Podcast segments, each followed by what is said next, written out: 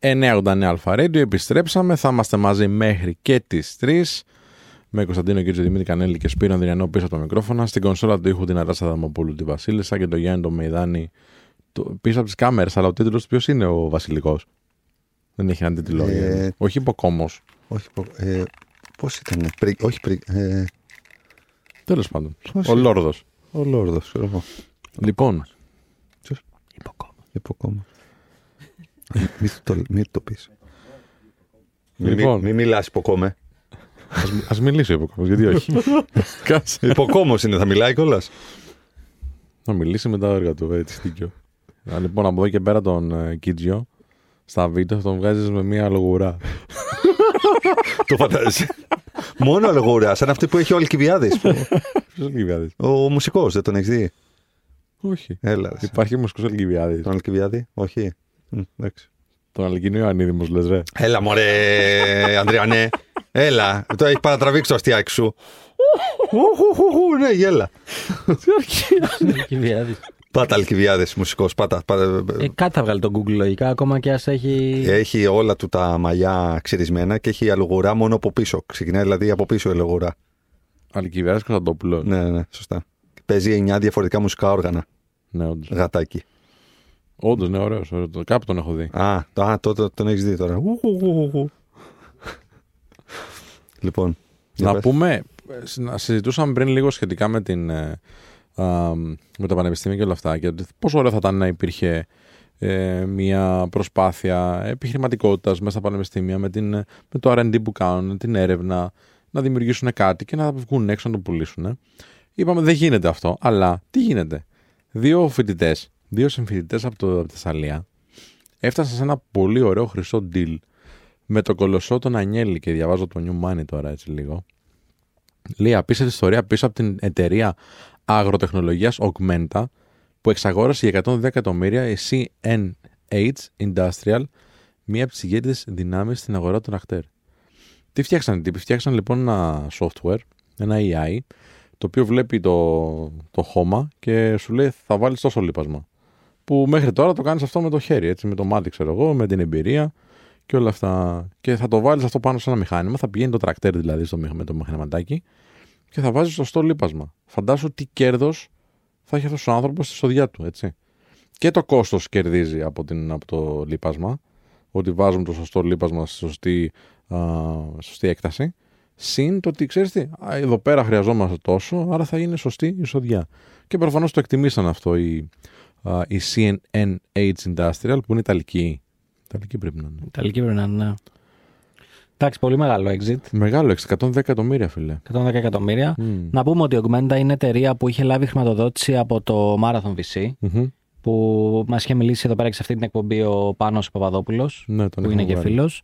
Ε, και είναι, ξέρεις, δείχνει ρε παιδί μου ότι και στην Ελλάδα γίνονται κινήσεις. Μπορεί αυτή την είδηση ας πούμε, να μην έχει παίξει τόσο πολύ στα media. Μμ. Ε, Όπως θυμάμαι ότι πριν μερικά χρόνια είχαν εξαγοραστεί εταιρείες από Samsung, από Microsoft, από, ε, από Facebook ναι. και ξέρεις, δεν ήξερε κανείς ότι είναι ελληνικές. Δηλαδή γίνονται πραγματάκια Μμ. που λέμε. Ε, το θέμα είναι ξέρεις, ότι ορίστε, υπάρχει κόσμος που θέλει να κάνει ωραία πράγματα. Τώρα 110 εκατομμύρια, έτσι, τι είναι η εξαγορά; Αγοράσαν όλο το ποστό. Νομίζω Όλο, ναι, νομίζω ναι. Και μ, εντάξει τώρα αυτοί οι άνθρωποι έχουν στο βιογραφικό τους ένα τόσο μεγάλο exit. Τι είναι το exit, ότι πουλάς το ποστό σου τέλος πάντων, που πουλάς την εταιρεία σου και παίρνεις κάποια χρήματα. Φαντάζομαι, δεν ξέρω αν ξέρεις λεπτομέρειες Δημήτρη για το deal αυτό. Ε, φαντάζομαι ότι θα μείνουν για ένα διάστημα έτσι να, να βοηθήσουν την ομάδα το, ε, της CNH να, να δει λίγο το πώς δουλεύει το όλο πράγμα.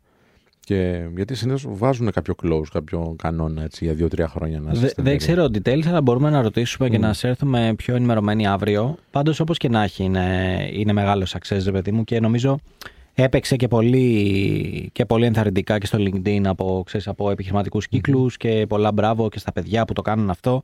Ε, γιατί είναι και σε ένα industry το οποίο θα θέλαμε σαν Ελλάδα να βλέπαμε περισσότερες επιτυχίες. Βέβαια. Ε, ενώ- γιατί ξέρεις, συνήθως όλοι λένε θα φτιάξω κάτι στο tech, θα φτιάξω κάτι στο, σαν Ναι. consumer. Στο Ε, τουρισμό. Και στο τουρισμό, ναι. Ναι. Έχουμε λίγο σαν να Και έχουμε... έχουμε αφήσει την πρωτογενή, παραγω... πρωτο... το πρωτογενή τομέα να είναι λίγο έτσι, Μμ. ξέρεις, πιο απ' έξω. Εδώ δεν Ο έχουμε- Δημήτρης, συγγνώμη να πούμε τα ονόματα γιατί Α, τα έχουμε παρακαλώ. πει, Κωνσταντίνε. Παρακαλώ. Ο Δημήτρης Ευαγγελόπουλος και ο Γιώργος Βαρβαρέλης είναι οι άνθρωποι που φτιάξαν την Augmenta. Και μπράβο και στα επόμενα παιδιά. Να είστε καλά, να χαρείτε την επιτυχία σας. Μπράβο, μπράβο. Και μπράβο που τα σκεφτήκατε και μπράβο για, την, ε, για το application, για την εφαρμογή δηλαδή ε, όλων αυτών που σκεφτήκατε. Μμμ. Δεν είναι μόνο ότι ήρθε η ιδέα. Είναι ότι οι άνθρωποι δώσανε πόνο εδώ πέρα χρόνια και το φτιάξανε. Γιατί η ιδέα δεν παίζει κανένα ρόλο αν δεν ξέρεις να το εφαρμόσεις. Και σε ένα δύσκολο κομμάτι, όπως είπε ο Δημήτρης, ειδικά. Εντάξει τώρα και ξέρεις ποιο είναι το δύσκολο επίσης. Ε, το συζήταγα και μία, με έναν άνθρωπο που ηγείται εδώ πέρα, μιας μεγάλης fintech εταιρείας, ε, που ήρθε στο γραφείο και πίναμε ένα καφέ, ε, που του αρέσει να επενδύει γενικότερα και σου λέει, ξέρεις τι, οι επενδύσεις αυτή τη στιγμή που θα ήθελε να κάνω, γιατί του αρέσει, για αυτό είναι από αγροτική ε, οικογένεια, ήταν πάνω σε αυτό το τομέα. Αλλά μου λέει, μου φαίνεται τόσο δύσκολο να βρω άκρη με τους ανθρώπους, γιατί δεν, επ- ε, δεν εκπαιδεύονται στην τεχνολογία, ε, για να τους δείξω για το AI, να τους δείξω κάποια πράγματα κτλ. Που μου λέει, με έχει αποθαρρύνει. Και όμως, κοιτάξτε εδώ τώρα, οι άνθρωποι αυτοί σε ένα πολύ δύσκολο τομέα, γιατί και ο κόσμος ασχολείται με αυτό, δεν καταλαβαίνει πάρα Μμμ. πολύ εύκολα για- από AI και από τεχνολογία, κατάφεραν να φτιάξουν κάτι τόσο μεγάλο. Κάτι πήγες να πεις και σε διέκοψα. Όχι, ότι έχουμε εδώ στον πρωτογενή τομέα έχουμε έλλειψη ανθρώπινου δυναμικού. Δεν έχουμε Mm. ανθρώπους να μαζέψουν τις ελιές. Δεν έχουμε, όχι. Αλλά Αυτό γι' λέω. αυτό βοηθάει Φαντάσου- η τεχνολογία. Ναι, ναι, ναι, ναι, μαζί σου, αλλά πρέπει να πιβοτάρουμε και προς τα εκεί. Πρέπει Mm. να τον ενισχύσουμε τον πρωτογενή τομέα. Δεν γίνεται να το κάνουμε μόνο με τεχνολογία. Ισχύει. Και επίσης. Απλά αν μπει η τεχνολογία, με συγχωρείς Κωνσταντίνε, αν μπει η τεχνολογία, ενδεχομένως για κάποιους νέους ανθρώπους να είναι πιο εύκολο να συνδεθούν με αυτές τις δουλειές. Δηλαδή, αν είναι εύκολο, ας πούμε, να κάνεις το, το ράντισμα, λέω ένα παράδειγμα τώρα εγώ, με ένα μηχάνημα, ε, δεν θα το βλέπεις σαν σε εισαγωγικά βρώμικη δουλειά, όπως το λένε και τα παιδιά εδώ, ότι ξέρεις, θεωρούσαν βρώμικη δουλειά όλο αυτό. Γι' αυτό πήγαν στη δικασία κάποιοι να το φτιάξουν. Γιατί δεν το φτιάχνουν; Δεν χρειάζεται να δημιουργηθεί η τεχνολογία και να γίνει established για να γίνει sexy και να μπει κάποιος μέσα. Πρέπει αυτός ο οποίος θα πει ότι βλέπω κενό εκεί να πάει Mm. να το φτιάξει κιόλας. Αυτό λέω. Έχουμε έλλειμμα ακόμα και στο τεχνολογικό advancement στον πρωτογενή τομέα. Χρειαζόμαστε Ναι, κι οι άλλο. Άνθρωποι, οι άνθρωποι που είναι μέσα σε αυτόν τον τομέα, Μμμ. ε, ακριβώς επειδή έχουμε μάθει στην Ελλάδα ότι ξέρεις, δεν αξιοποιείται τόσο πολύ η γνώση στην τεχνολογία σε αυτό το, πρωτο- στον πρωτογενή τομέα, ίσως δεν έχουν τα φόντα να το φτιάξουν. Αυτά τα παιδιά εδώ ήταν απόγονοι οικογενειών αγροτικών. Έτσι. Έχουμε πάρα πολλούς τέτοιους. Απλά Ναι. πιβοτάρουν και πάνε κατευθείαν Ναι, σε ναι, ναι, αστικές ναι. περιοχές Σωστά, γιατί θέλουν ε, τελείως να, να αποτινάξουν τον αγροτικό τομέα από πάνω τους. Γιατί τον έχουν πάρα πολύ συγκεκριμένο στο μυαλό τους. Ναι. Πάντως, επειδή και εδώ πέρα όλα ξεκίνησαν από μια ανάρτηση του Δημήτρη Ευαγγελόπουλου, ε, το έγραψε και αυτός ότι ναι, μεν του έμαθε ο πατέρας του για το τρακτέρ και όλα αυτά και τις αγροτικές δουλειές. Αλλά λέει ρε παιδί μου ότι ως έφηβος όλα άλλαξαν. Ξέρεις, ήταν πιο βρώμικες, κουραστικές, ξενέρωτες. Μμ, Και μμ. ασχολούμαι.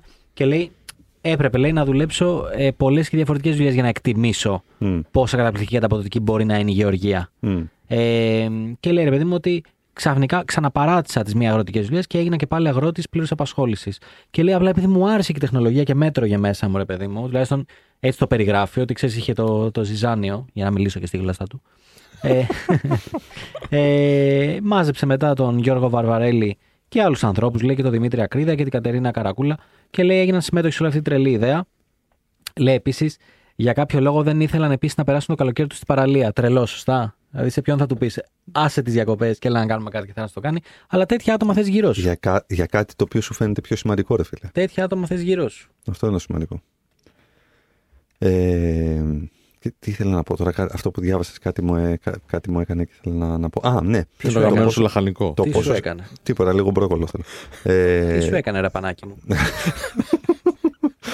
ε, τι, τι, τι σπουδαίο και πόσο χρήσιμο θα ήταν να υπάρχει mentoring από τέτοιου είδους ανθρώπους από διαφορετικά industries μέσα στα σχολεία. Δηλαδή κάθε ένα μήνα, δύο μήνες ή τρεις μήνες να περνάνε άνθρωποι σαν, σαν αυτά τα παιδιά που δημιούργησαν αυτή την εταιρεία ή άλλοι άνθρωποι οι οποίοι έχουν δημιουργήσει το δικό τους startup ή είναι μέσα στο χώρο της, ε, του, του επιχειρήν ή είναι μισθωτοί και να μπορούσαν να μιλάνε στα παιδιά, να μαζεύουν δηλαδή τα παιδιά τα οποία είναι τρίτη γυμνασίου, δευτέρα γυμνασίου, πρώτη ηλικίου και να τους, να τους εμπνέουν για το χώρο τους, να τους εμπνέουν για το industry για το οποίο δουλεύουν, να τους εμπνέουν για το, για το function στο οποίο εργάζονται. Ε, νομίζω ότι τα παιδιά ξέρεις, τους λείπει πάρα πολύ προσλαμβάνουσες. Δηλαδή πέρα από τον επαγγελματικό προσανατολισμό, το οποίο θα μπορούσε να ήταν συνδυασμός αυτού, επαγγελματικός προσανατολισμός και mentoring από στελέχη της αγοράς και, και επιχειρηματίας. Προκειμένου να τους ανοίγει λίγο το μυαλό. Δηλαδή, αν αυτά τα δύο παιδιά τώρα πάνε σε ένα σχολείο, σε δύο σχολεία, σε τρία σχολεία, σχολεία ποιος μου λέει ότι δεν θα βρεθούν 4, 5, 7, 8, 10 παιδιά τα οποία θα πούνε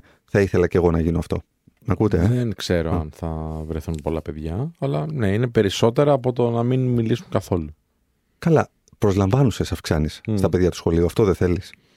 Τις προσλαμβάνουσες δεν θες να τους αυξήσεις για να έχεις τις πιθανότητες κάποια παιδιά να έχουν επιλογές μπροστά τους και να επιλέξουν. Πώς θα επιλέξουν όταν δεν έχουν προσλαμβάνουσες; Γι' αυτό πάνε και μιλούν με τα μηχανογραφικό βάσει των ορέξεων των γονέων Ωραία, τους. Να σε ρωτήσω κάτι. Εσύ πήγαινες σε ιδιωτικό σχολείο, σωστά; Ναι, Πόσε φορές σου φέρανε κάποιον άνθρωπο. να κανέναν. μιλήσεις; Καμία Μπράβο. διαφορά. Καμία διαφορά. Τώρα, τι λέμε τώρα, ρε φίλε; Ε, τι, αυτό που λέω. Τι λέμε; Ε, α- άκουσα προχτές που πήγε ο Δημήτρης ξέρω, εγώ, να μιλήσει στην, ε, στο, στο σχολείο του το, το, το παιδικό. Ναι. Έτσι το. Δεν είναι γυμνάσιο, ναι. Γυμνάσιο. δεν Γυμνάσιο Λύκειο. είναι. Ναι. Και τον πήγε άνθρωπος που ξέρει τη δουλειά του από τα μέσα, ας πούμε. Ναι. Δεν θα σε καλέσει στο σχολείο ποτέ. Δεν είπαμε, τώρα τα λέγαμε. Ούτε ξέρεις οι άνθρωποι αυτοί δεν, δεν, Ναι. δεν τα σκέφτονται αυτά. Δεν μπορούν να τα σκεφτούν. Εντάξει, τώρα μπορεί να ακούγομαι περίεργος για κάποιους και Εντάξει. κακός. Εντάξει. Εντάξει, αφού δεν τα σκέφτονται. Και εγώ θα. Να ας μην το συνεχίσω γιατί θα γίνω τώρα πικρόχολο. Οι άνθρωποι του ΣΕΠ, δηλαδή. Ο άνθρωπος που κάνει ΣΕΠ. Ποιος τι μωρέ που σκέφτεται; κάνουν σεπ, μωρέ που βάζουν το μουσικό και το γυμναστή να κάνει σεπ στα παιδιά; Ναι, ρε, ο δεν, μουσικός, τρεπόμαστε δεν καθόλου, πειράζει. δεν τρεπόμαστε καθόλου. Περίμενε Τι δουλειά λίγο, έχει; ρε φίλε, Όχι, περίμενε. δεν είναι ειδικό. Όχι. Ρε, συμφωνώ. Περίμενε λιγάκι. Αυτό μπορεί να ηρέμησε. Πεις λίγο νερό. ο ΣΕΠ άνθρωπος, λοιπόν. Δεν, δεν σκέφτεται ότι ξέρεις τι πρέπει να φέρω κάποιον ειδικό. Ποιος σεπ άνθρωπο. Ο άνθρωπος που κάνει ΣΕΠ στο σχολείο. Ο δάσκαλος, ρε. Σου λέω ότι βάζουν μουσικούς και γυμναστές να ναι, ρε, κάνουν ρε, σεπ. φίλε, ναι, δεν με ενοχλεί εμένα αυτό.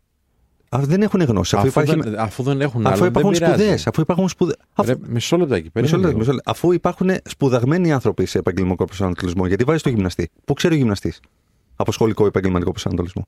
Ναι, οκ. Άρα γιατί; Συμφωνώ. να, μα- να μας πειράζει, όχι δεν γίνεται. Να- Δηλαδή, τι εννοείς δεν σε πειράζει που βάζεις το γυμναστή να κάνει σχολικό Θα σου επαγγελματικό πω, προσανατολισμό. σκέφτομαι ως μάνατζερ και λέω με τα εργαλεία που έχω, με τα εργαλεία θα δουλέψω. Τα εργαλεία λοιπόν που έχω, σας λέω ότι κοίταξε να δεις. Από τη στιγμή που δεν ξέρεις καλά, γιατί δεν φέρνεις δύο-τρεις ανθρώπους να μιλήσουν στα παιδιά που ξέρουν καλύτερα από σένα. Να πάρουν μια έμπνευση, όπως λες. Να πάρουν μια νέα προσλαμβάνουσα. Γιατί δεν τον νοιάζει, ρε φίλε. Γιατί δεν τον ενδιαφέρει εκείνη τη στιγμή. Γιατί θέλει να περάσει το 6ωρο, 7ωρο, 8ωρο και να πάει σπίτι του.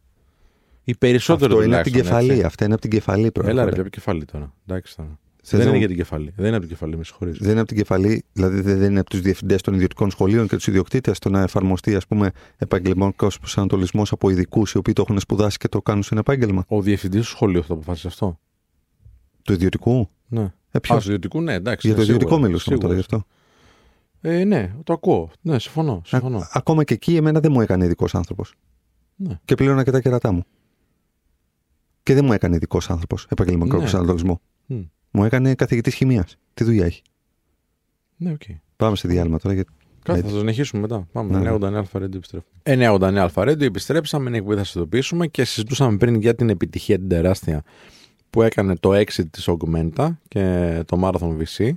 Και έχουμε εδώ μία δήλωση που θα διαβάσει ο. Είναι Κανέλης. στην ουσία ένα έτσι μεγάλο status ε, tweet που έβαλε ο Πάνος Παπαδόπουλος στο Marathon VC που λέει έτσι λίγο την ιστορία, την περιγράφει, ξέρεις, πολύ ωραία. Γλαφύρα. Γλαφ- ναι, Ε, ναι, ναι. γλαφυρά. Εύγλωτα. Ε, και λέει, ας μιλήσουμε για το μέλλον, το βέλος της προόδου και μια ιστορία επιμονής και σκληρής δουλειάς. Η Augmenta είναι μια εταιρεία τεχνολογίας που ιδρύθηκε το μακρινό 2016 από τους ε, Τζι Βαρβαρέλης και Δημήτρη Ευαγγελόπουλο, τότε φοιτητές πληροφορικής στο Πανεπιστήμιο Θεσσαλίας και αγρότες η ταπεινή περίβλεπτο Μαγνησίας. Ε, και λέει ρε παιδί μου, πριν η BlackRock και η Ευρωπαϊκή Ένωση αρχίσει να ρωτάει για μούφα ECG νούμερα, οι δύο δαιμόνιοι ιδρυτές, βλέποντας τον τρόπο με τον οποίο οι αγρότες λείπεραν τα χωράφια, είπανε: Καλά, ρε φίλε, θα ρίχνουμε λίπασμα παντού, ακόμα και αν τα φυτά δεν το έχουν ανάγκη. Και λέει κάπως έτσι. Άκου τι σκέφτηκαν. ρε φίλε. Ναι, ναι. ότι στην ουσία υπάρχει πάρα πολύ λίπασμα το οποίο χάνεται. μ, έτσι. Είναι waste. Που είναι κοπριά, ε. ναι, ναι. και λέει και κάπως έτσι. Ε, είναι και, νομίζω η- το Augmenta είναι και για τα φυτοφάρμακα. Μμ, ναι, ναι, ναι. Είναι για πολλά πράγματα. Αστεύομαι, αστεύομαι. Ε, και κάπως έτσι σκέφτηκαν να κάνουν διδακτορικό για να γράψουν μια δημοσίευση για τη γεωργία ακριβίας. Ε, όχι, όχι. Σκέφτηκαν να φτιάξουν μια συσκευή που να συνδυάζει μηχανική όραση, υπολογισμό και έλεγχο του τρακτέρ, δηλαδή έναν αυτόματο πιλότο για τις γεωργικές διαδικασίες. Κάπου εκεί λέει, επισκεφτήκαμε το χωράφι του για να δούμε αν αυτά που μας έλεγαν στο γραφείο στην Αθήνα ήταν αλήθεια ή παπάντζα. Γιατί ξέρεις, ο Πάνος που έχει το Marathon VC, ξέρεις, λαμβάνουν πόσες ιδέες το χρόνο που ξέρεις, μπορεί άλλος να σου λέει κάνουμε αυτό και να είναι ψέματα όλα. Και λέει, ήταν αλήθεια, μάλιστα είχε σκάσει και ο CEO της Μπαρίλα με το ελικόπτερό του πριν λίγες μέρες για να δει τι παίζει. Φαντάσου τι Τι σκάουτινγκ λες, ρε. έχουν και τι, πώς Άντε, βρήκαν τον ρε. Αντετοκούμπο σε δέλτα κατηγορία. Ναι. Προφανώς το ίδιο συμβαίνει και με τις εταιρείες. Αυτοί πήγανε στη Λάρισα δηλαδή με το αεροπλάνο. Στην. Ε, δεν ξέρω αν ήταν Στο Λάρισα. Βόλο. Περίβλεπτο Βόλο. Μαγνησίας λέει. Ε, μαγνησία εκεί. Στο Βόλο τέλος πάντων. Ναι. Ε, και λέει μαζί τους ήταν και η Κατερίνα Καρακούλα και ο Δημήτρης Ακρίδας. Δούλευαν άμυστοι γιατί πίστευαν στην ιδέα παρόλο που οι γονείς τους μάλλον θα έλεγαν καλά ρε πότε θα σωρευτείτε να βρείτε καμιά αληθινή δουλειά. Μμ. Και λέει ο Στο Πάνος. χωράφι. Ναι. και λέει ο Πάνος. Εκεί λοιπόν τους κάμε τα πρώτα 500 χιλιάρικα και τους λέμε παιδες, αφήστε το Θεσσαλικό κάμπο και το ΕΣΠΑ και πάμε να βρούμε πελάτες με μεγάλες εκτάσεις και τραχτέρ του 21ου αιώνα. Το είπανε και το έκαναν. Ξέρεις, γιατί είναι, Μμ. είναι άλλο κομμάτι να σου δώσει ένα venture capital τα λεφτά Μμ. και είναι άλλο εσύ να κάνεις commit και να πεις θα το κάνω. Είναι και πάρα πολλά λεφτά που δίνονται και μετά δεν κάνουν follow-up Ναι, και ναι. χάνονται. Δεν, μπορούν, δεν μπορούν οι ομάδες να τα απεξέλθουν. Απλά τους είπε φύγετε από εδώ τώρα. Ναι, ναι, γιατί ναι, εδώ ναι, πέρα ναι. δεν ασχολούνται τόσο πολύ Σωστό, όπως σωστό. ασχολούνται στην Ευρώπη. Σωστό. Και όπως λέει και ο Πάνος, τα επόμενα χρόνια η ομάδα οδηγούσε από Αθήνα στην Ουγγαρία για να κάνει εγκαταστάσεις, βυθιζόταν στη λάσπη σε ριζοχώραφα, παίρναγε δίπλα από τελετές βουντού στη Βραζιλία, αγόρασε σπιρούνια για να τους πάρουν στα σοβαρά στην Τακότα, ε, τους κάηκαν συσκευές μπροστά σε πελάτες, τους ζήτησαν να υποστηρίξουν άλλες καλλιέργειες μέχρι και αμπέλια. Τι κάνει όμως η Augmenta; Βοηθάει τους αγρότες να, λύ- να ρίξουν λιγότερο λίπασμα, λιγότερα φυτοφάρμακα και ταυτόχρονα να αυξήσει την παραγωγή για τον αγρότη. Αυτόματα, χάρη σε machine vision και real time control. Έχει πελάτες σε πάνω από 20 χώρες και εκατοντάδες φάρμες. Και μετά είναι ένα σχόλιο του πάνω που μου το έχει κάνει και πολλές φορές από κοντά, που τα έχουμε πει. Μου λέει: Μιλάμε για μοντέρνους ήρωες. Είναι, μου λέει, ήρωες οι άνθρωποι.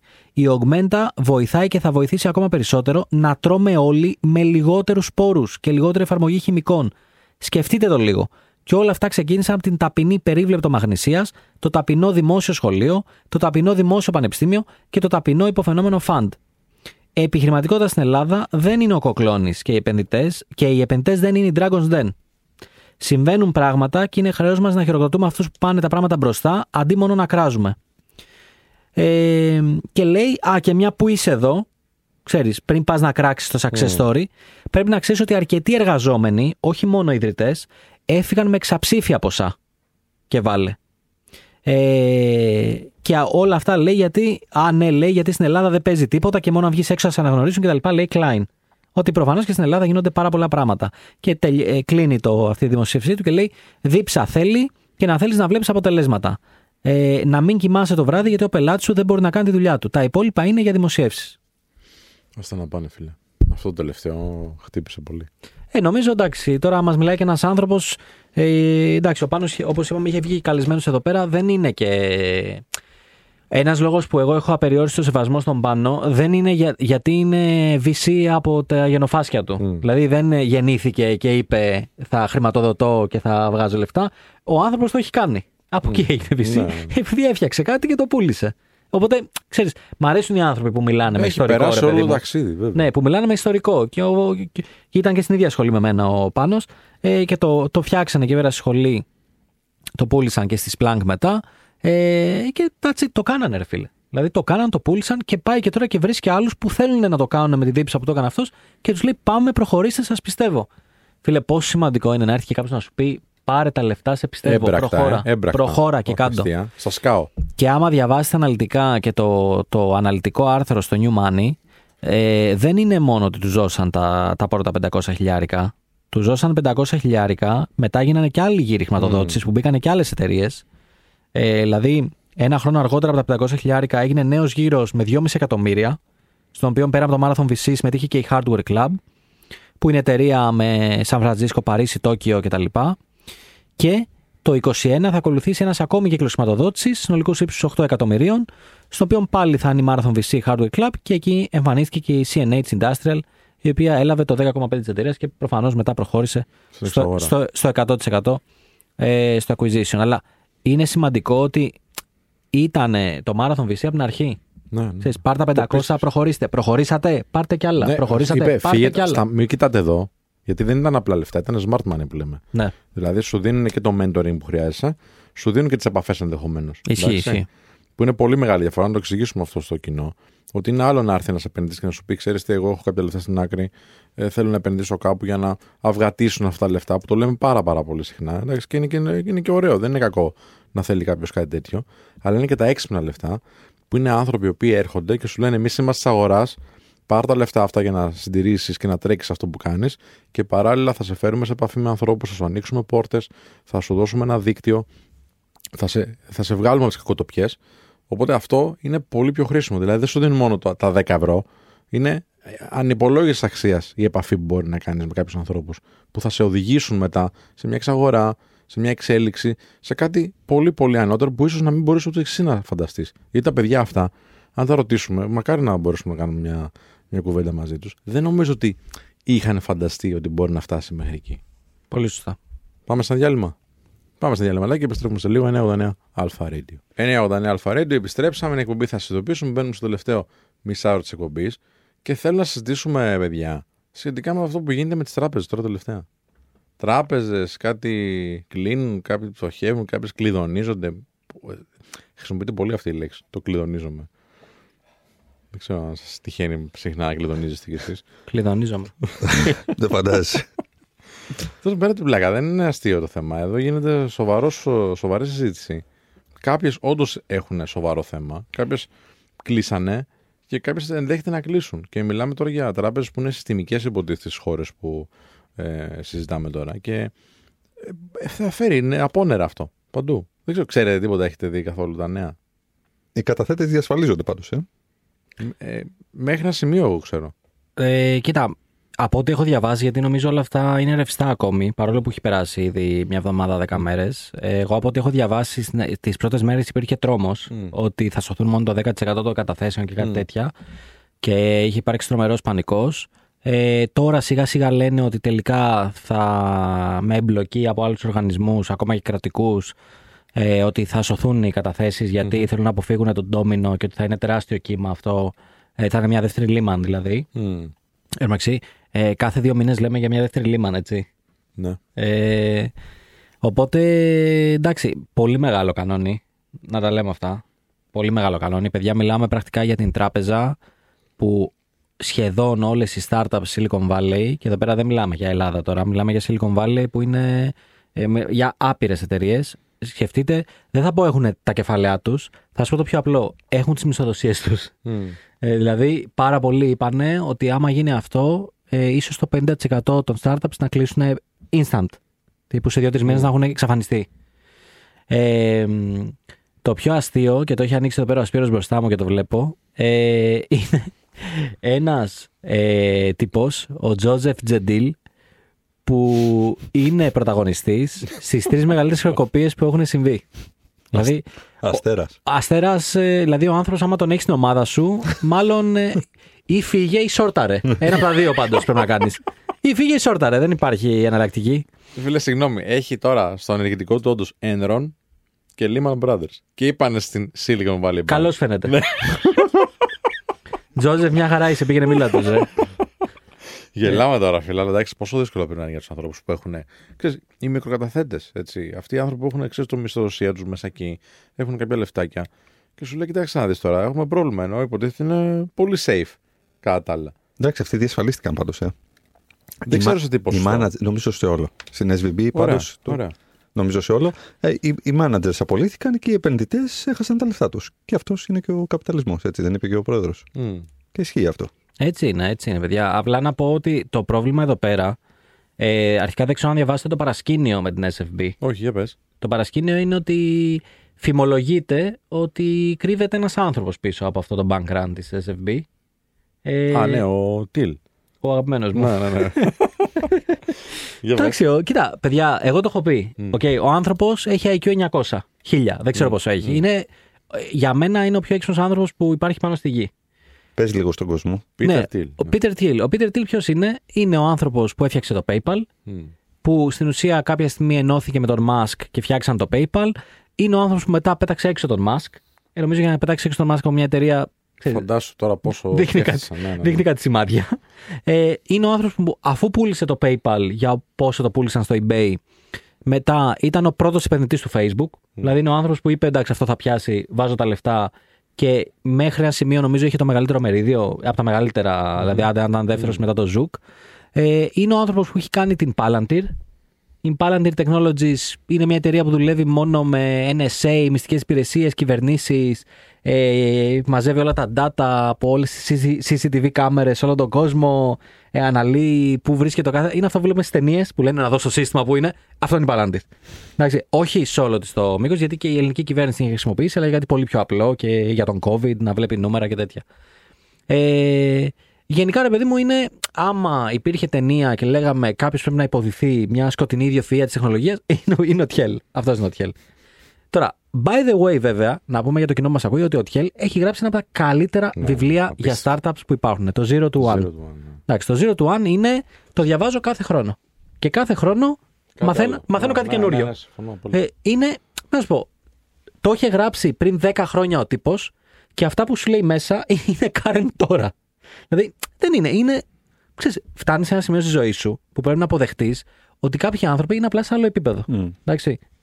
Ε, Αυτός ο άνθρωπος είναι σε άλλο επίπεδο. Τώρα, η μεγαλύτερη ιστορία που έχει υπάρξει με τον Thiel είναι η Gawker Media, που ουσία τι έγινε; Η Gawker Media, φανταστείτε ένα πολύ μεγάλο publishing όμιλο στην Αμερική, σαν αυτούς που έχουμε εδώ πέρα με media που σχολιάζουν διάφορα. Κάποια στιγμή βγάλανε ένα άρθρο ότι για το πόσο γκέι είναι ο Thiel. Που είναι γκέι ο άνθρωπος, το έχει παραδεχτεί κτλ. Αλλά το άρθρο έλεγε ότι είναι 100% γκέι, ξέρεις, λίγο το λέγανε περίεργα. Λοιπόν, Τι πάει να πει 100%.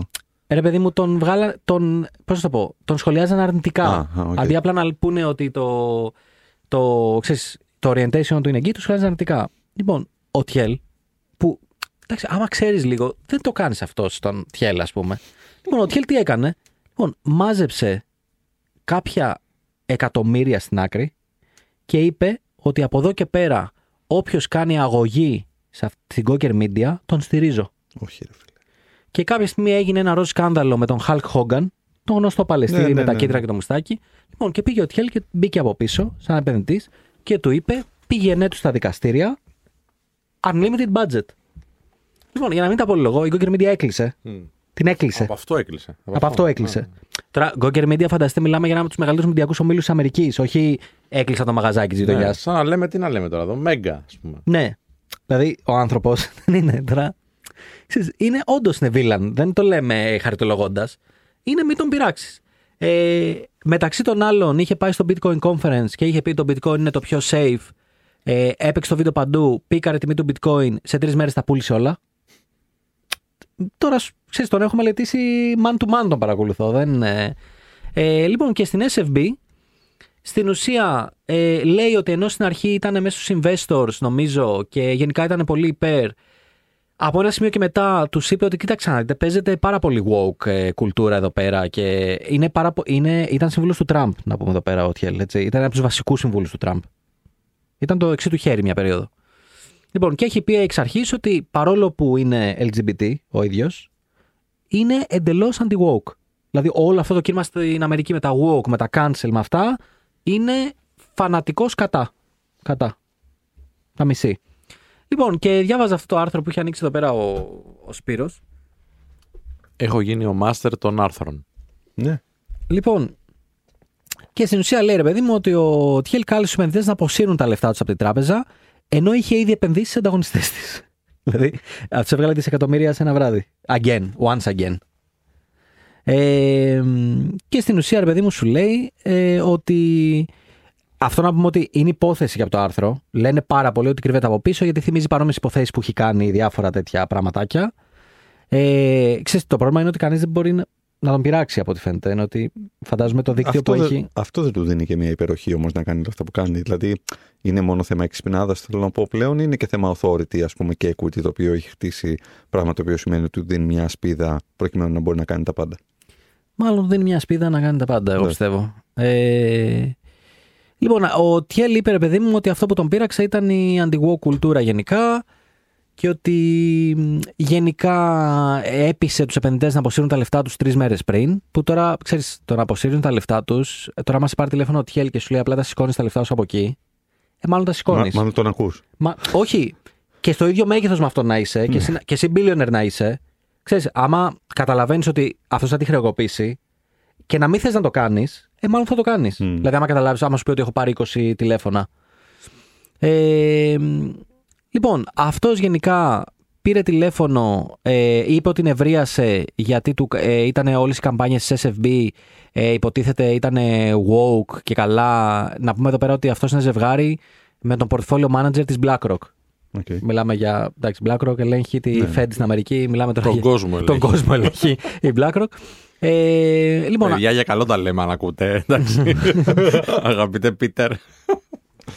Ε, Και αύριο δεν υπάρχουμε, ρε. Έχουμε εξαφανιστεί από παντού. Λοιπόν, τέλος πάντων, ε, αυτός έχει πει ότι είναι κατά της ε, αντιγουό κουλτούρας και γενικώς ε, όλοι αυτοί τα φιλικότερα προς το περιβάλλον, προς την κοινωνία, όλα αυτά ξέρεις, δεν, δεν τον πολύ αρέσουν όλα αυτά. Ε, είχε δοκιμάσει λέει, να επενδύσει σε μια τράπεζα στην Glorify, δεν πέτυχε, βάρεσε λουκέτο ε, και τα λοιπά και λέει, ξέρεις κάτι, θα πάρω εκδίκηση γιατί εμένα δεν μου αρέσουν οι anti-woke πολιτικές. Αυτά λέει εδώ πέρα ένα άρθρο που διαβάζουμε.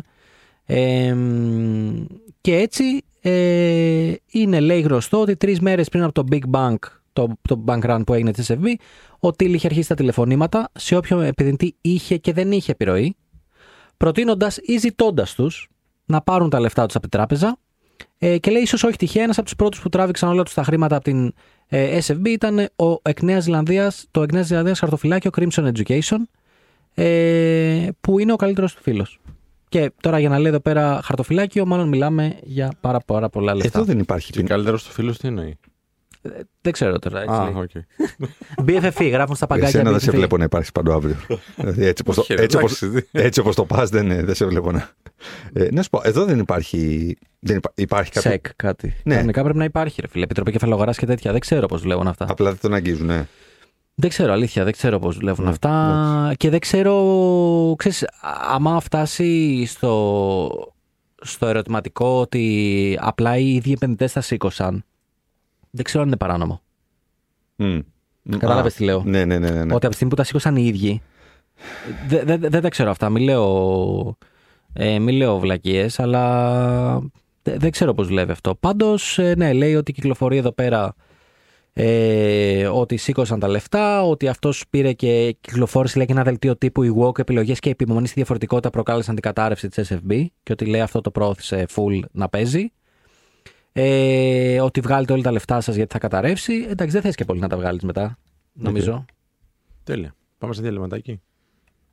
Πάμε στο γελματάκι που μας κλείσουνε. Ο Τίλο, όχι κάποιος Θα άλλο. του στείλουμε mail τώρα. Sorry που τα είπαμε έτσι χύμα και τσουβαλάτα, αλλά το κοινό μας έτσι το ζητάει. Sorry που ρωτάμε για το φίλο σου στην Νέα Ναι, Ζηλανδία. αλλά να σου πω, αν είναι αντιγόκ όμως, θέλει να τα λέμε με τον τρόπο που πρέπει. Έτσι δεν είναι. Ναι.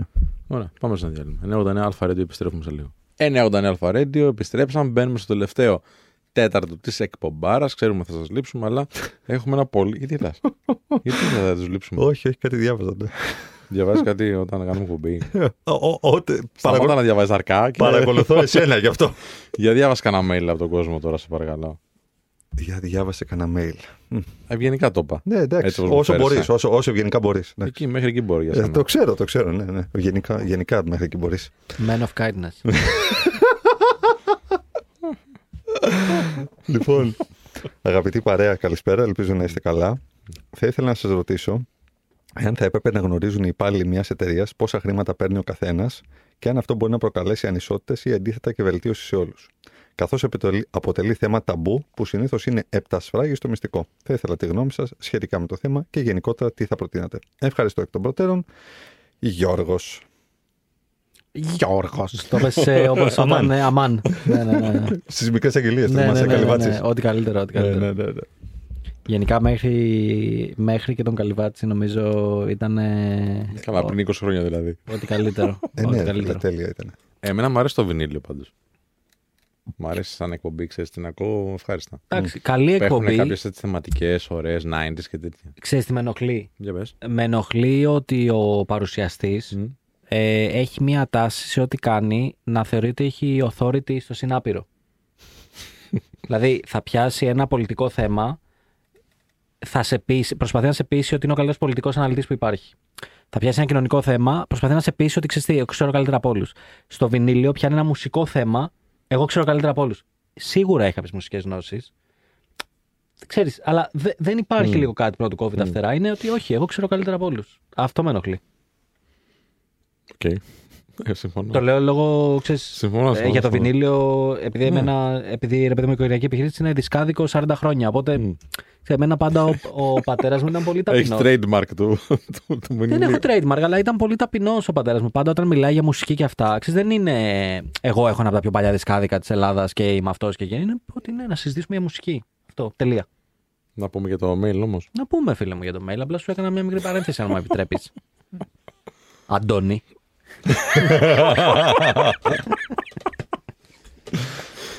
Λοιπόν, Για πείτε. ε, εμένα δεν με νοιάζει καθόλου αν θα το ξέρουν ή δεν το ξέρουν. Α κάνει ο καθένας τη διαπραγμάτευση που πρέπει. Κάθε φορά. Ναι, ρε φίλε. Ο κάθε υπάλληλος, ο κάθε άνθρωπος που πάει να διεκδικήσει μια δουλειά και μια αμοιβή. Όχι, μεταξύ τους. Τι μεταξύ τους; Μεταξύ τους για να το γνωρίζουν. Να ανακοινώνει κάποιος δηλαδή τις αμοιβές. Ποιο, Δεν ποιο είναι, ποια είναι η λύση. Θα ήθελα δηλαδή; να σε ρωτήσω αν θα έπρεπε να γνωρίζουν οι υπάλληλοι μιας εταιρείας πόσα χρήματα παίρνει ο καθένας και αν αυτό μπορεί να προκαλέσει ανισότητες ή αντίθετα Τι κυβερνήσει σημαίνει έπρεπε; Έτσι Αν μου θα το βγει- θα... αν να, θα το, βγει- να το Ναι, λογοκρινώ, ρε. τι να κάνω; Μπορώ να έχω και εγώ έτσι, μια- ένα διάλογο εσωτερικό και να προσπαθώ να βάλω τις, τις σκέψεις μου σε μια σειρά. Κάντε delete σε παρακαλώ τα mail. Α, εντάξει. για, εκεί, για εκεί ήμουνα. Κοιτάξτε, είναι, είναι Ο περί- Αντώνης είναι τελικά. Άκου τώρα. Άκου το- Ναι, δεν το άκου. βολεύει η ερώτηση. Εγώ κάθε φορά που ξέρουν οι άνθρωποι. Εγώ δεν λέω τίποτα αρχικά. Εντάξει, ο καθένας κάνει τη διαπραγμάτευσή του. Τι σου λένε από το μικρόφωνο; Η Νατάσα μου λέει να, να γελάω λίγο λιγότερο. λοιπόν, ε, ρε φιλέ, ο καθένας κάνει διαπραγμάτευση ανάλογα τα skills που έχει, ανάλογα τις ικανότητες, την εμπειρία και ζητάει αυτά που νιώθει ότι του αξίζουν και βλέπει ο εργοδότης αν ε, μπορεί να τα δώσει. Γι' αυτό που την αξία που προσφέρει ο καθένας. Εκεί τελειώνει η συζήτηση. Τώρα, αν πρέπει κάποιος τι να το βάλουμε σε ένα πίνακα, ας πούμε, στο- στην είσοδο, παιδιά, τόσα παίρνει ο καθένας. Ε, ωραία. Πες ότι μεταξύ τους θα λένε, που θα τα πούνε. Σίγουρα τα λένε μεταξύ τους. Φυσικά, φυσικά. Απλά δεν λένε και πολλές φορές την αλήθεια μεταξύ. Μπορεί να λένε και ένα 10% παραπάνω, 30%. Ε; Ναι, συμφωνώ. Και συμφωνώ. παρακάτω. Ναι, παρακάτω. Για ποιο λόγο; Ε; Δεν, δεν μου πάει το μυαλό τώρα. Για ποιο λόγο; Τι εννοείς; Για να, νιώ- για να πάρει αξία ο άλλος και να μην πάει να διεκδικήσει παραπάνω. Α, οκ. ναι, ναι, ναι. Ναι, εντάξει. Ε, εμένα πάντως κάθε φορά που μαθαίνει κάποιος ότι κάποιος άλλος παίρνει περισσότερα, έρχεται και μου ζητάει αύξηση. Μμ. Εντάξει. Ε, που σημαίνει ότι, α, οκ, μ' αρέσει από τη μία που διεκδικεί, από την άλλη φέρε μου την αντίστοιχη αξία και πάρτε την αύξηση. Αυτή είναι η άποψή μου. Δημήτρη. Κοιτάξτε, θα σας μιλήσω ε, σε δύο φάσεις. Θα σας μιλήσω ως εργαζόμενος ότι το συζητάγαμε πάρα πολύ. Ε, πόσα παίρνει ο καθένας και γιατί παίρνει ο άλλος τόσα και δεν το πιστεύω και και και. Και ήταν ε, θέμα μεγάλου debate ε, γενικά με τους μισθούς και αυτά. Ε, ως εργοδότης, ε, όχι επίτηδες, αλλά από context συζητήσεων, ξέρουν όλοι πόσα παίρνει ο άλλος. Οκ. Μου έχει ξεφύγει σε κουβέντες; Θες να πεις μου έχει ξεφύγει, θες να πεις τα είπα χύμα; Πες το πώς θες. Ξέρουν πάντως όλοι πόσα παίρνει ο καθένας στην εταιρεία. Μου έχει ξεφύγει, λέει. Μμ. Άντε ρε με 500 ευρώ που μου μιλάς. Ε, ξέρουν πόσα παίρνουν όλοι εκτός από μένα. Εσύ δεν ξέρεις Αυτό πώς θα είναι. δίνει. Αυτό είναι δίκαιο. Όχι. Αλλά εντάξει, τι να κάνεις. Δεν είναι δίκαιη η δομή η εταιρεία φυλακιτζίου. Ούτε η ζωή είναι δική. Ούτε η ζωή είναι δίκαιη. Ε, θα σου πω όμως. Ε, εγώ τους δεν έχουμε προβλήματα μέχρι στιγμής. Με ότι αυτός παίρνει τόσα γιατί παίρνει τόσα κτλ. Ε, θεωρώ ότι τους γλίτωσα από το gossiping. Το εσωτερικό, το γιατί αυτός παίρνει τόσα, γιατί του δώσες αυτά. Ε, και κάθε φορά που το έχω αναφέρει, ε, κυρίως στο, στο κοντινό μου team, ότι παιδιά θα κάνουμε μια νέα πρόσληψη, θα έρθει αυτός, θα πάρει τόσα.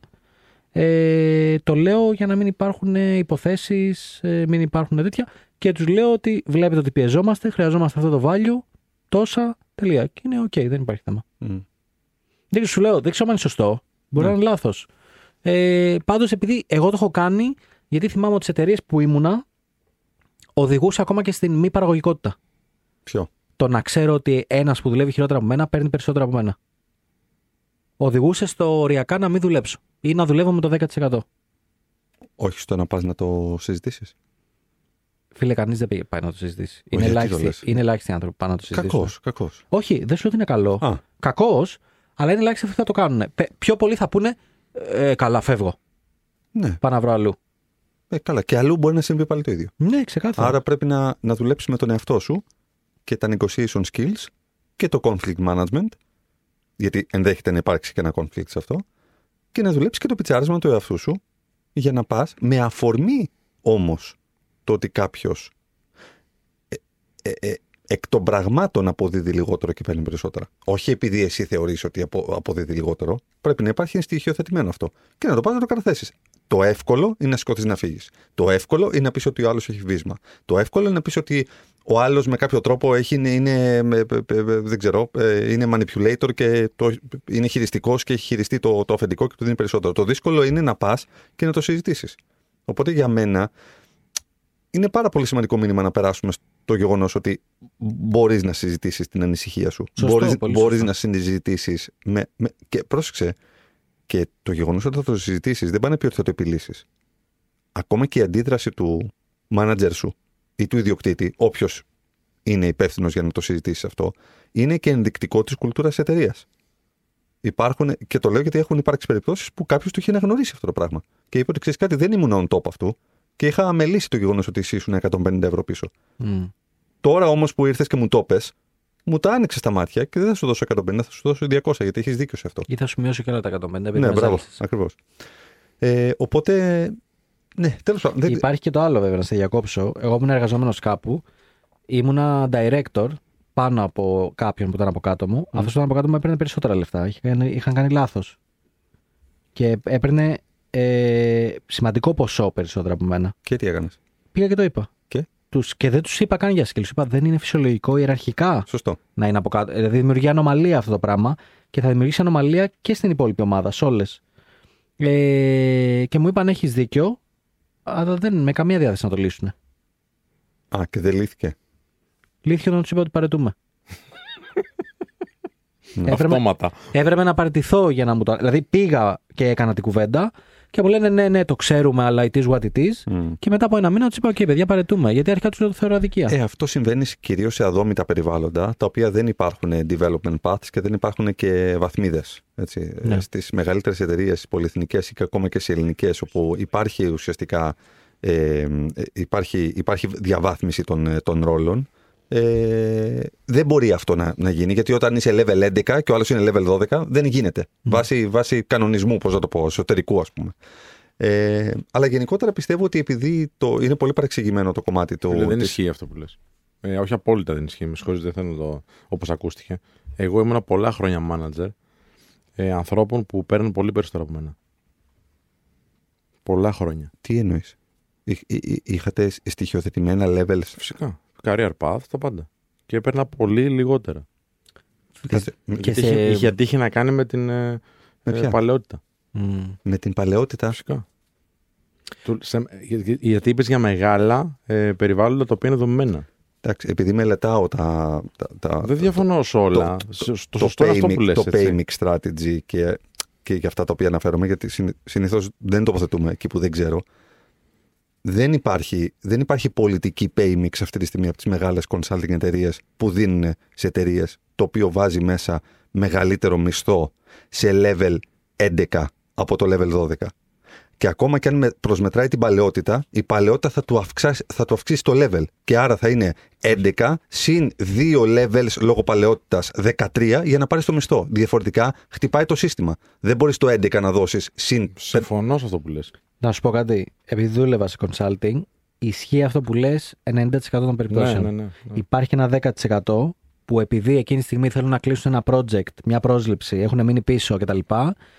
Μπορεί ο άλλος να είναι Και level. έρχεται άνωθεν εντο- εντολή. Δηλαδή, Από, από πού, ας Από πούμε; το HR κατευθείαν. Τον παίρνουν, τους λέει ο άλλος θέλω τόσα, τον Από την παίρνουν αγορά, ναι, ναι, ναι. και λένε δεν πειράζει, θα κάνουμε τα στραβά μάτια. Είχαμε εμείς. Άρα θα του δώσω μόνο το salary το μεγαλύτερο χωρίς το level. Ναι, ναι, ναι. ναι. Έχει και σε μένα, σου λέω, πολλά χρόνια. Εντάξει, οκ. Ε, πρόσεξε. Που δεν αυτό είναι, που λες υπε- είναι το δεν- σωστό, ε. δεν είναι ο κανόνας. Είχαμε ανομαλίες. Δηλαδή, μιλάγαμε, ήμασταν όλοι στο ίδιο level, λέγαμε όλοι παίρνουμε τόσα, όλοι τα ίδια, ξαφνικά λέει ο άλλος πήρα τόσα. Γιατί; Γιατί εκείνη τη στιγμή παρετήθηκε κάποιος, ήταν project να βγει live από πελάτη, τρέχανε σαν παλαβοί, του είπανε σε θέλουμε τώρα, λέει άμα θέλετε να έρθω τώρα, θέλω τόσα, τέλος. Και στα- στο πανικό τους τα δίνουνε. Ναι, οκ. Εντάξει. Ε, Και είχες- όχι μόνο αυτό. Ε, αυτός που έχεις υπό την ευθύνη σου στην ομάδα σου προσλήφθηκε τότε με αυτό το καθεστώς για αυτούς τους λόγους Αυτά είναι οι τέτοιες που κουβαλάει το. που, κουβαλ, που κουβαλάς σαν, σαν, σαν οτέ με το συγχώνευση μετά με Deutsche. Ναι, τα οποία. Ναι, αλλά δεν μπορείς να του κόψεις τώρα το μισθό. Εντάξει, εντάξει, ναι. απλά είναι μια ιδιάζουσα περίπτωση εδώ. Αυτό θέλω να πω. Ε, Αν δεν υπάρχει συγχώνευση, είναι πάρα πολύ. Πάρα δεν πολύ... υπάρχει συγχώνευση, όχι. Ναι, Η εξαγορά, συγγνώμη, δεν υπάρχει συγχώνευση. Ε, ε, τι, με, με την Deutsche. Όταν έγινε αυτό το πράγμα, διατηρήσαν τα δικαιώματα οι παλαιοί εργαζόμενοι του ΟΤΕ. Έτσι δεν είναι. Την παλαιότητά τους διατηρήσαν. Ναι, φυσικά. αυτό, αυτό λέω. Απλά Ε, και οι σε- νέοι υπάλληλοι ότε που ήρθαν, εκτός δηλαδή συγχωνεύσεων, Ναι. ε, τα καθεστώτα που ήρθαν ήταν με άλλες ε, τιμές στην αγορά. Ας πούμε, ο άνθρωπος που προσλήφθηκε α, το 16, Μμ. λέω ένα νούμερο τώρα, σίγουρα και, και από πάνω μου να ήταν θα παίρνει λιγότερο από μένα. Λόγω Γιατί παλαιότητας λες. Λόγω Όχι λόγω παλαιότητας απαραίτητα. Λόγω γιατί ότι εγώ τότε ήσουν με μπήκα με, άλλες καλύτερες Ναι, Ναι, συνθήκες μπήκες με το αγοράς. καθεστώς, μισθολογικό του ναι, ΟΤΕ, ναι, ενώ Μάλιστα, μετά μάλιστα, έγινε ναι. όντι από την Ναι, ναι. Deutsche. Και πριν από μένα λοιπόν οι Συμφωνώ, άνθρωποι. έτσι, συμφωνώ. ναι, αυτό σου λέω. Συμφωνώ, οκ, εντάξει. Ή το τάδε επίδομα που εγώ δεν Για- μπορώ να το πάρω τώρα Πρι- γιατί τε- τε- καταργήθηκε, αλλά στους άλλους δεν το κόβουνε. Οκ, Εντάξει. Έλα, Δημήτρη. πες. Τίποτα, ήθελα να πω πριν κλείσουμε, να, απλά να κάνουμε recap στον φίλο και να πω ότι μ, γενικά ρε παιδί μου δεν έχει πολύ νόημα να ασχολείσαι με τους μισθούς που παίρνουν οι άλλοι. Επειδή Ναι, το φυσικά. έχουμε σαν μοναδικό και μοναδιαίο αποτύπωμα της παραγωγικότητάς μας το μισθό και επειδή δεν είμαστε ακόμα ώριμοι σαν κοινωνία να το συζητάμε ελεύθερα, γιατί θεωρούμε ότι μόνο από το μισθό καθορίζεται η παραγωγικότητά μας, που δεν είναι ακριβώς έτσι, γιατί χτίζεις και δεξιότητες, χτίζεις δίκτυο, αναλαμβάνεις και projects κτλ. Καλό είναι να μην υπάρχει τόσο μεγάλο openness, γιατί δημιουργούνται, α, κατά τη δική μου άποψη. Δεν είμαστε ακόμα όριμοι δηλαδή για να υπάρχει λίστα με τους, με τους μισθούς του, καθενό, του, του, του καθένα. Δηλαδή την ώρα που θα πεις αυτός παίρνει περισσότερα, είσαι έτοιμος να ακούσεις για ποιο λόγο παίρνει περισσότερα; Ναι, ότι ναι, μάλλον είναι εντάξει. καλύτερος από σένα. Ενδεχομένως. Είναι αν είναι και άδικο το σύστημα μέσα στην εταιρεία. Λοιπόν, φύγαμε. Ε, α, ραντεβού αύριο, μία η ώρα, Ντάν. Μέχρι τότε να είστε καλά, να περνάτε καλά και για χαρά. Για χαρά. Για χαρά.